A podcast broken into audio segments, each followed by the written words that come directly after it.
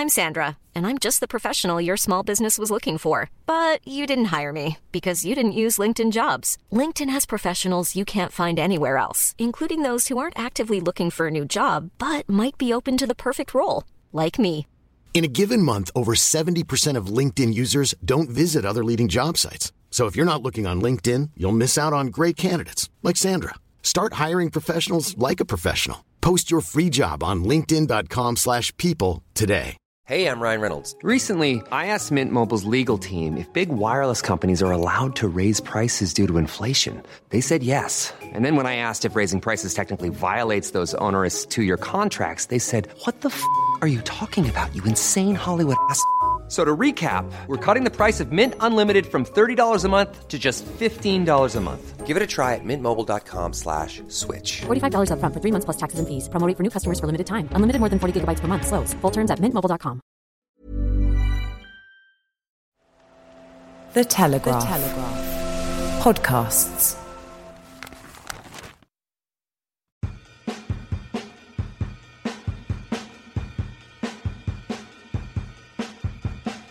We made it, guys. We're recording on the last day of London Fashion Week, and it's been a whirlwind of shows, presentations, parties, protests, ill advised fast food lunches, blisters, and back of the car debates. I'm Emily Cronin, and this is Fashion Unzipped. Thanks for joining us for episode 11. With me in the studio are fellow fashion marathoners Charlie Gowans Eglinton and Bethan Holt, and Lisa Armstrong will join us on the phone a little later in the episode. So, five days in, having seen, I counted about 75 collections between us, what are the takeaways? Charlie, what have you seen?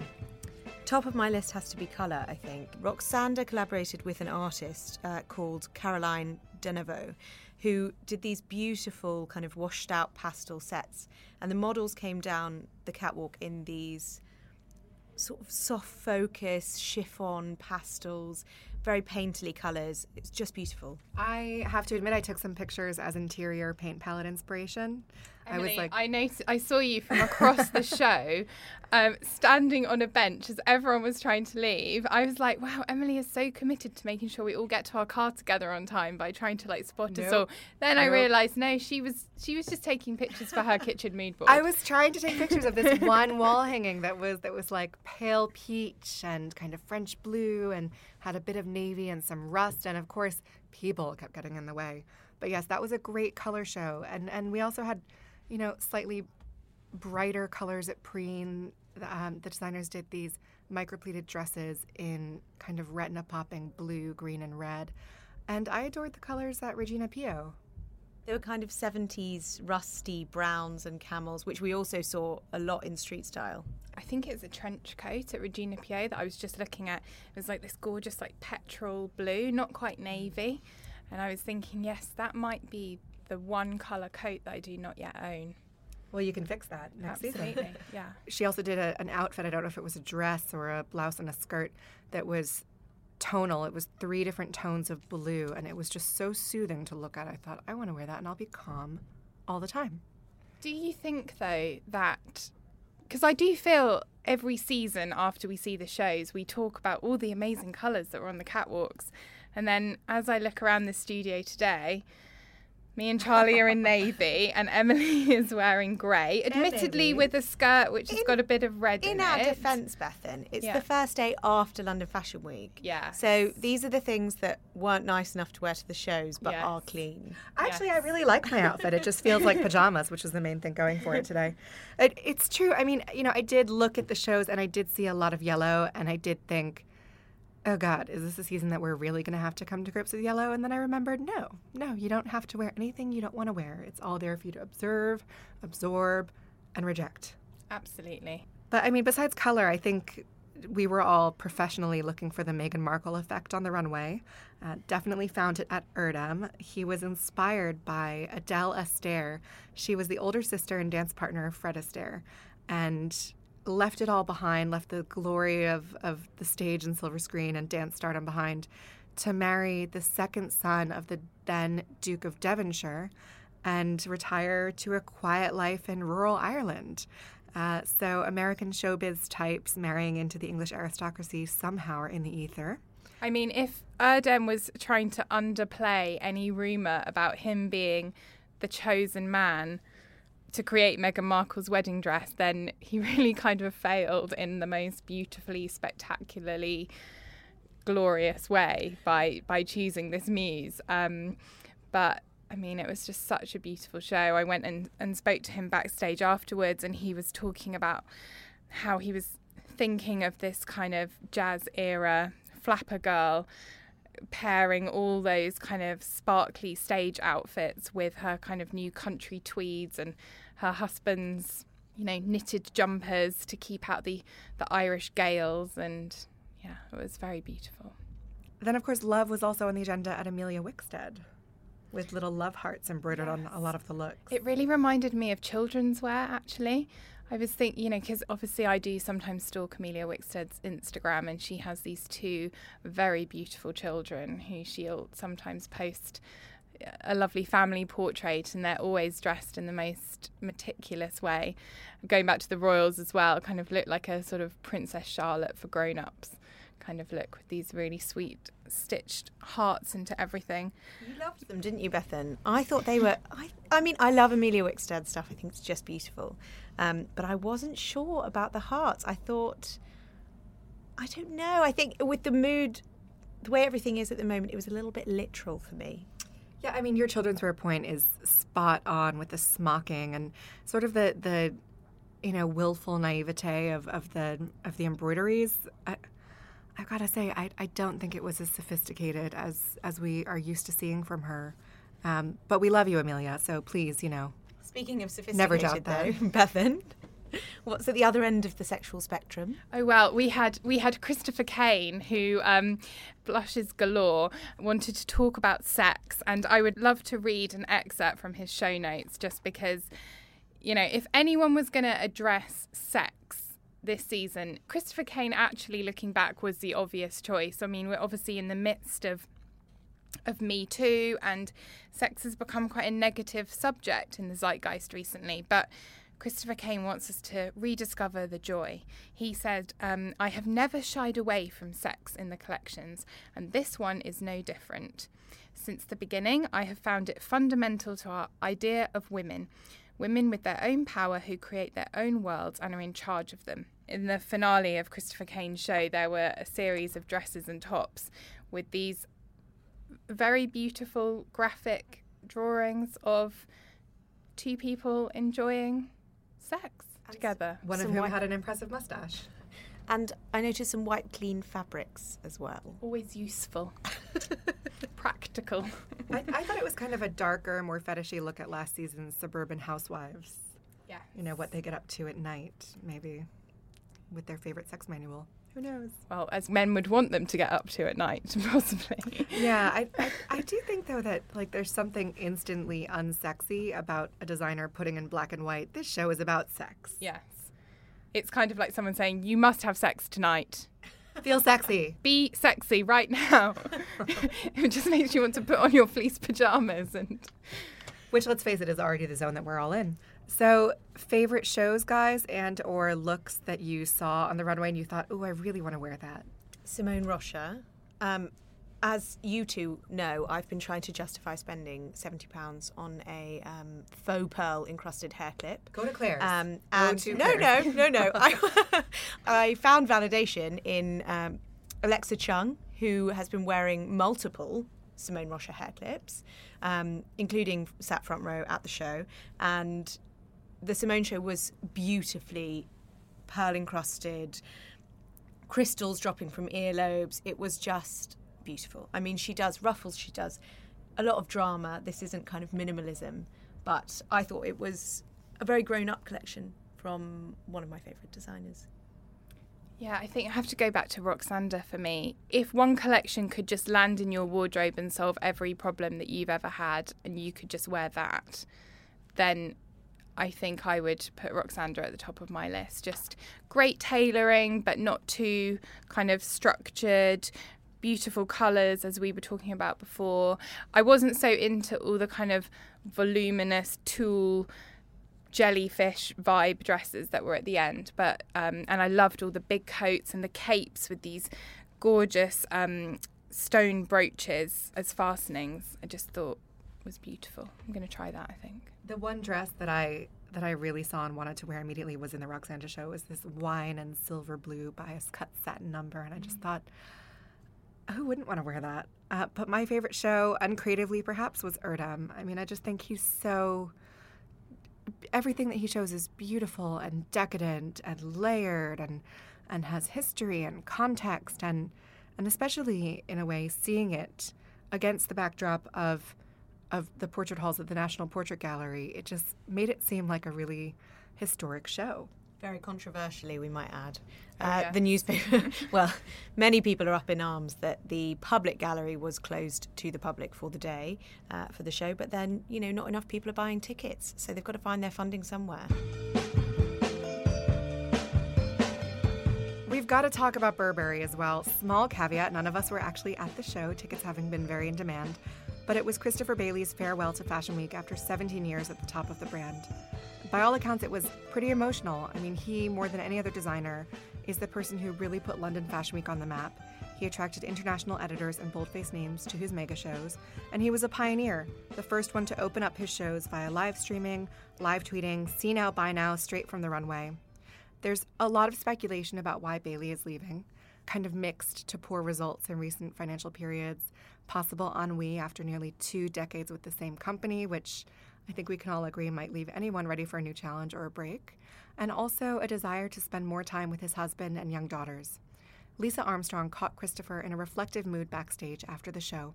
Here's what he had to say. It's kind of you know the last big thing with my gang, um, so that's kind What are, of what, like. are, what are your plans that you're allowed to tell us? It's not that I not that I you know I'm editing my, my thing.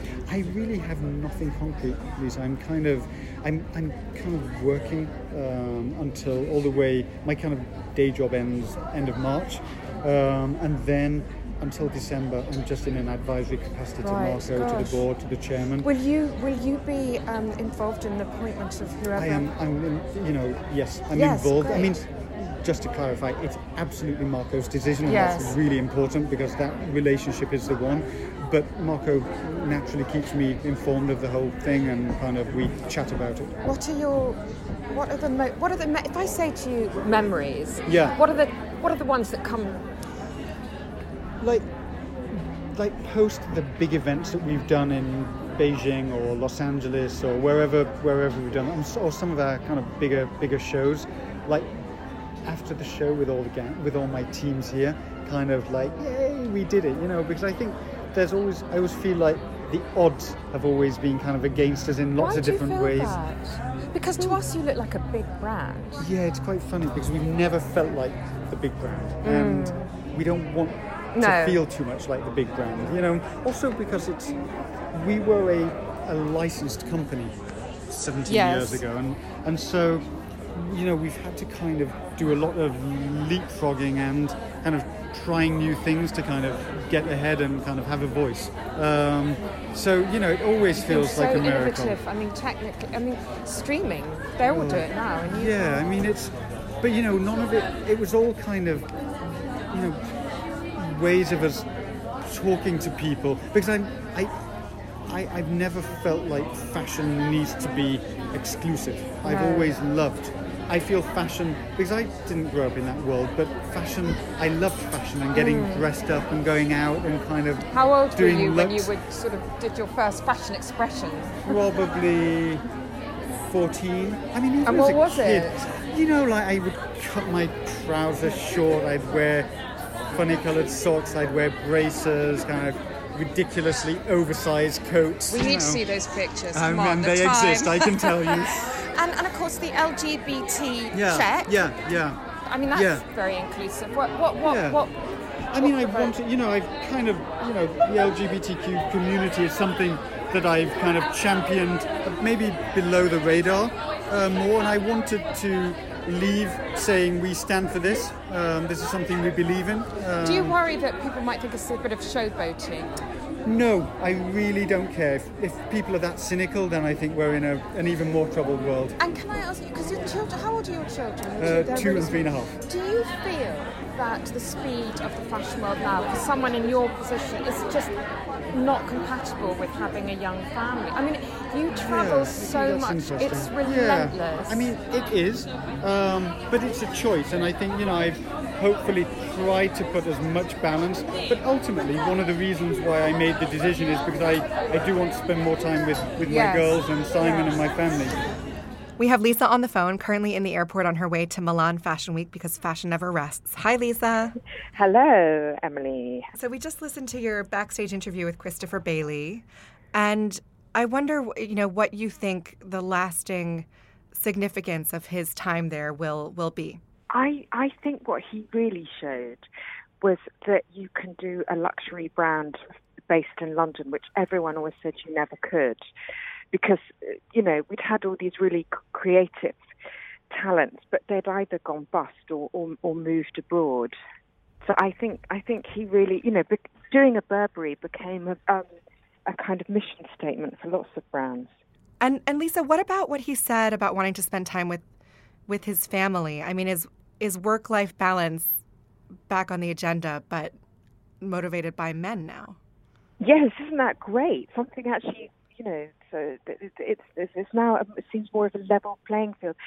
I think it's really hard at his level to have sort of a work-life balance. I, I mean, I think they travel relentlessly. We think we think we're on planes a lot, but they're they're on them all the time. They're having to check out, you know, some flagship store in Hong Kong or or or go and see a factory. They they really are traveling constantly. And and I think even if you if you're in a private jet, after a while it just gets to you.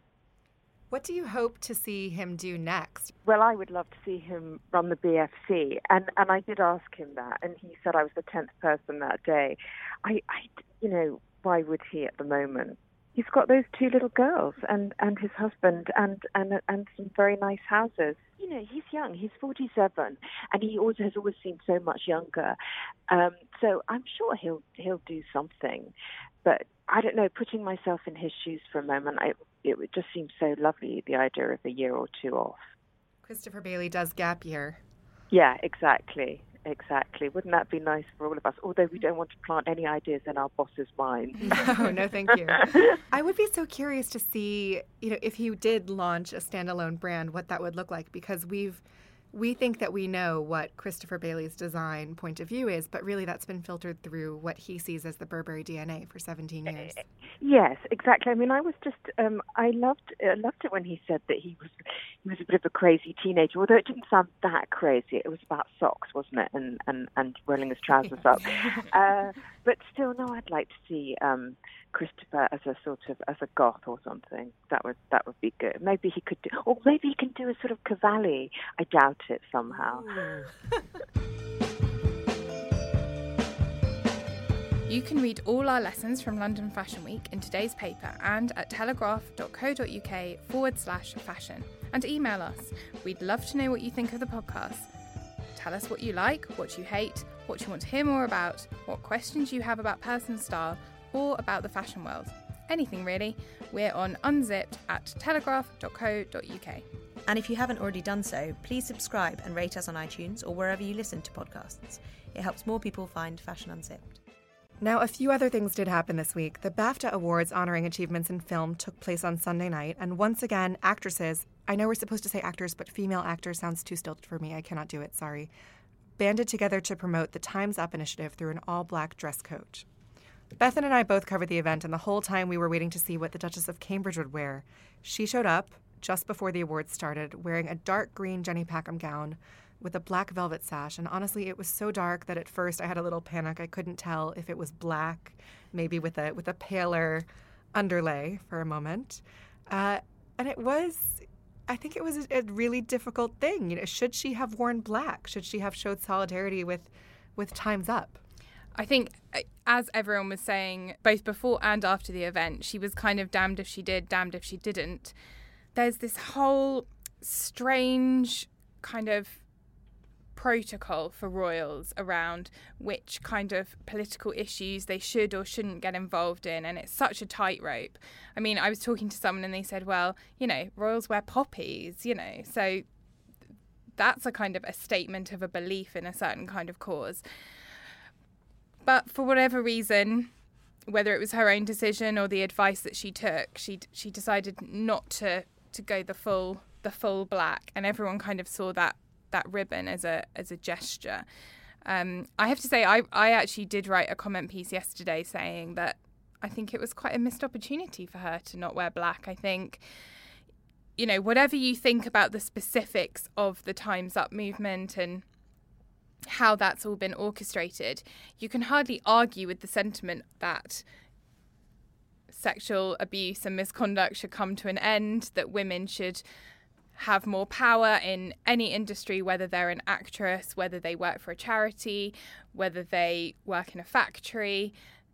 It's a cause we can kind of all believe in, and that you would kind of assume that the Duchess, especially with all the charity work which she does, um, would have quite a say on. And I think it could have given quite a lot of gravitas to the campaign if if she'd put her name to it. This reminds me actually of uh, how some people were were offended when Meghan Markle, having arrived in Cardiff with Prince Harry, told someone in the in the crowd of well wishers, "Oh yes, he's a feminist too." I mean, only in an institution as tradition bound and maybe mothballed as the monarchy could demonstrating support for effectively women's equality be considered controversial. I mean, she she absolutely should have worn black, and and there was nothing stopping her. She's worn black on many occasions before. She even wore a black, well, embroidered with little tiny flowers, but a black gown to last year's BAFTAs.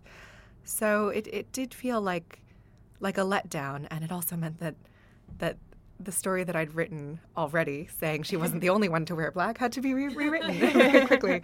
Uh, so that's how strongly strongly yes. you believed that she that she might. Clearly, but, but, yeah, I mean, I was actually down at the Albert Hall watching the red carpet take place, and it really was amazing to see all these women because it wasn't actually just the actresses; it was the people kind of behind the scenes, the producers, the directors, lots of people who were there and they were wearing black as well. And obviously, the, this whole movement is about so much more than a dress code. But it really gets people talking and it really makes a visual statement when everyone wears black. But so. you know, next time that everyone wears black, c- please, can the presenters not be too shy to say, who designed the dress that you're wearing because that's really helpful information for us, isn't yes, it? Can it we is. still be allowed to ask that? But then that's where the problem comes in because actually, if it's supposed to be a statement that you know we will not parade in front of your cameras until you give us fair treatment, come then, on, you're parading. They're wearing well, exactly, you know. exactly. There's a lot of parading. I mean, these were beautiful dresses, and these were you know Dior, Chanel. They're not paring it back. They're just wearing the same beautiful ball gowns in black. So, the Duchess of Cambridge was out again on Monday night for the Commonwealth Fashion Reception at Buckingham Palace, co hosted by Sophie, Countess of Wessex. Kate wore a Guipure lace dress by Erdem, and Sophie wore a black Burberry dress with contrast top stitching. Lisa was there, also wearing Erdem, I hear. what was the atmosphere like? It, it, was exciting. You know, people always pretend that they're very blasé about meeting royalty, and they so aren't. And and there was some major choreography going on in that room because there were like very tall uh, men, kind of who had little red dots on their name badges, which apparently means that you know you are going to get time. I loved that detail in your story. It's... Yeah, and um, and, uh, and and one of them was kind of really blocking me because you know I'm quite terrier-like at those things, and I was hovering. But they, they they sort of move around. They make sure that they are they are blocking anyone who doesn't have a red dot. The experienced ones are, at any rate. Mm. And um, it was quite it was quite Darwinian in that room in a way. And then Naomi Campbell arrived in this sort of thing in this big creation. I haven't seen the pictures of her yet, but it had it seemed to have fins in my mind it had fins and she sort of you know if if you got within three feet of her you would kind of be knocked flying by the sort of angles of her gown um, so that was quite interesting. Anyway, so by the time the poor Duchess of Cambridge arrived, two, let's remind ourselves, seven months pregnant, and was wearing very high heels. Um, she did. She did say when she got to our little group that she was um, she was losing all her spatial awareness. I'm not surprised.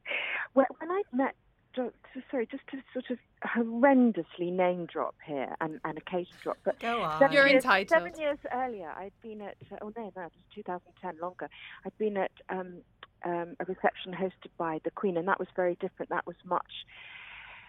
That was much more formal in a way, and and the equerries um, sort of put you into these horse-shaped groups, but they did it really expertly. We didn't even know it was being done. It was like sort of the wind rippling over a river. And and then the queen just suddenly appears in your midst, and you're obviously completely overcome. And she just talks seamlessly and brilliantly about fashion. Who knew she cared about fashion? But here the equerries were much younger, and they kept saying, "Could you get in a horseshoe, please?" But I don't think most of us knew what a horseshoe was, or looked like, or how you get into a horseshoe. So we were kind of in squiggle squirrels and, and sort of sunken donuts. Um, and then the Duchess of Cambridge arrived, and she and they are brilliant, both of them. They do they do talk, they really talk. But um, it was it was very very crushed. I I really felt for her, for them both, but particularly for the Duchess of Cambridge. Lisa, did you bond over your shared love of Erdem dresses? We did. Uh, well, I mean, uh, no, she won't remember this morning, but I, I no, we did. I said, I said, are you wearing Erdem? And she very sweetly said, oh, that's clever of you to recognise. And I thought, mm, if I didn't, I would be really bad at my job. Anna Dello Russo is a self confessed exhibitionist, and if not the first, one of the first street style stars. The stylist can usually be found wearing the most avant garde designer looks fresh from the catwalk, and now she's decided to auction off a chunk of her wardrobe. I caught up with her in London to ask her what is great style. Pronti? Now, everyone asks me always, which is the best look, which is your favorite look? But I always say that uh, my looks is like um, necklace, you know, pearl, like necklace, uh, pearl of pearls. One is, is important like the other one. If I going to choose one, the pearls will go ru- it, you know, we go because uh, everything is. Uh, connect. Looks is uh, my language, is like my alphabet. If I want to say, which is your favorite word? Amore no, is not enough. Life, not enough. You know, everything is connect. It's all about um, number of looks, is because looks is means like your way to see yourself. You don't want to be always like that. You want to be princess one day, king another one. You want to be ballerina. You want to be businesswoman. You want to do mother. You want to do clothes represent the identity. Identity is multi faces. And have you always felt confident wearing such kind of bold designs? I always feel comfortable when the people look at me. Mm. Also, I'm, when they don't look at me, I feel depressed. I feel, oh my God, I'm not in a good mom shape. A lot of women are kind of perhaps too nervous to experiment with fashion. What Yeah. what advice do you give to them? That's I want to tell you. When you feel depressed, you don't want to play with clothes. If you're thinking about no, when you're not in a mood, you say, "Ah, I don't want to dress myself. Or where you invite to the party, oh no, I don't, and I don't have anything to dress. That means you know, feel good with your femininity, with your inside part of yourself. Then you have to make an effort because when you do it. It doesn't matter about the size, doesn't matter about the color the hair, doesn't matter about uh, the shape. It's always good. You feel right away better, you know, if you get in the right mood. It's like a child. When they play, they always, the kids always, always happy, no? You have to play.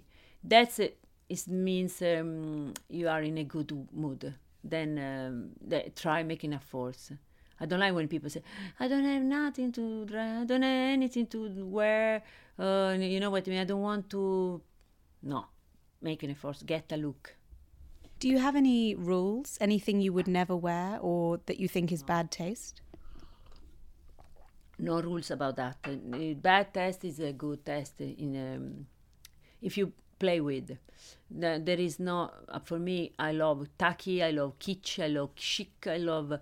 Um, I don't like uh, conformism. I don't like when, for example, everyone has to wear the same thing, or uh, at least it's an uniform. I like the uniform, but when you had to say, ah, I go to the office, uh, I had to put a, gr- a great suit. Uh, I don't like this kind of predictable, a conformist, and I like when you always that typical from you, British British people, having a twist. Always say, I go to the grey suit, but I'm put an accessories or twist with the shoes or whatever. Always try to make a, a personal twist, mm. but I like everything. I like bold, uh, tacky, classic, no classic. Um, no limits uh, because it's about creativity about really um, it's a word it depends the, how you put the word if i go to dinner and i say something no rude in that case no you have to be polite but the same word outside with your friends became cool you know it depends it depends how you play with the contest do you have kind of basics? Do you ever wear just basic is a waste of time for me. no, oh, I have uh, all, all um, yoga, you know, yoga stuff uh, because I do yoga, I do swim every day. I basic for me is sporty, sporty. Otherwise, uh, I like uh, this other thing, like uh, the daytime they were is waste of time but now i'm totally out of the business because now it's uh, all the trendy the best trend is about collaboration between sport and street style but i can tell you i never liked street style i like to play with more stuff.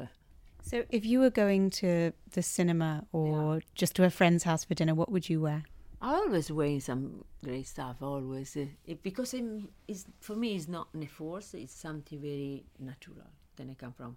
It's very easy to me to find a, a, always a, a, look.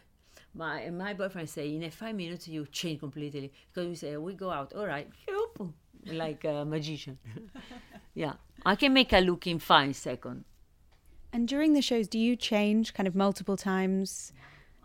Where do you do that? How do you do that? In the car. That's very another uh, story legend. Let's say, but it's true. I I always ch- change myself in the car. Uh, three also three four mm, time of the day. Yeah, because I was. Uh, now I feel very tired of that because it wasn't a force. Eh? But at that time I was enjoying so much.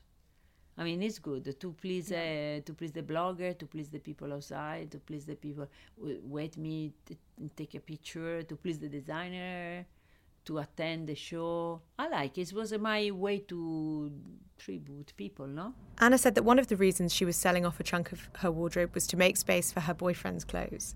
Though by the kind of large deliveries of uh, fashion and flowers, it didn't look like there was much space for him in the hotel room, where she sat curled up, barefoot, in an armchair wearing a fully sequined Nina Ricci mini dress in multicolour with uh, black Nike sports leggings. Read Charlie's full story from last weekend's Stella at telegraph.co.uk slash fashion. And if you want to take a piece of Anna Dello Russo's wardrobe home for yourself, the auction, the proceeds of which benefit the British Fashion Council's Education Fund, takes place on Net-a-Porter this Sunday, 25th February. Just a reminder that we gather all the stories we discuss every week in a new story on the site. So visit the site if you want to find out more about anything we've discussed today. And email us. Again, we're on unzipped at telegraph.co.uk. We're nearly at the end of the episode, but first, Charlie, what's something you're excited about this week? Well, I'm flying to uh, Milan tomorrow and catching Lisa up, so I'm excited to see more fashion, um, starting with the Gucci show, but also mainly excited to eat pasta. You just stole mine. I'm so excited for the pasta. We're, we're kind of the home of pasta. Yes, the home of pasta. We're doing a, a bit of a, a relay for Milan and Paris. Exactly. So I'm flying in and tagging you out on Friday. I'm going to scope out the best pasta spots for you. Okay, I'm going to want a list. Yeah. Mm-hmm. Um, mm-hmm. Also, red wine.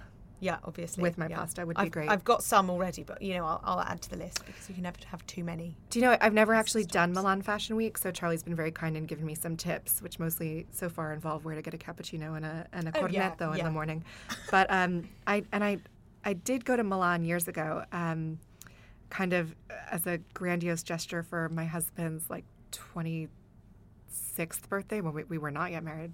But um, I bought him tickets to La Scala, and so they were the highest wow. tickets in the whole venue, meaning if we stood up, we would hit our heads on the roof.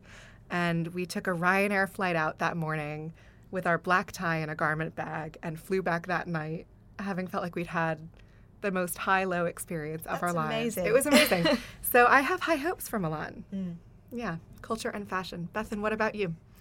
So tonight I am finally rounding off my fashion week times with a completely non-fashion related thing, which is I'm going to see um, a singer called Irit Dekel at the Roundhouse. Cool. Who's she? What Um, does she do? She's an Israeli singer who apparently blends jazz and Latin influences, and um, this is the result. My my friend Jess and I never buy actual presents for each other. We buy tickets, experiences. Yeah, and we always try to do something that the other one wouldn't have thought of. So this was Jess's Christmas gift to me.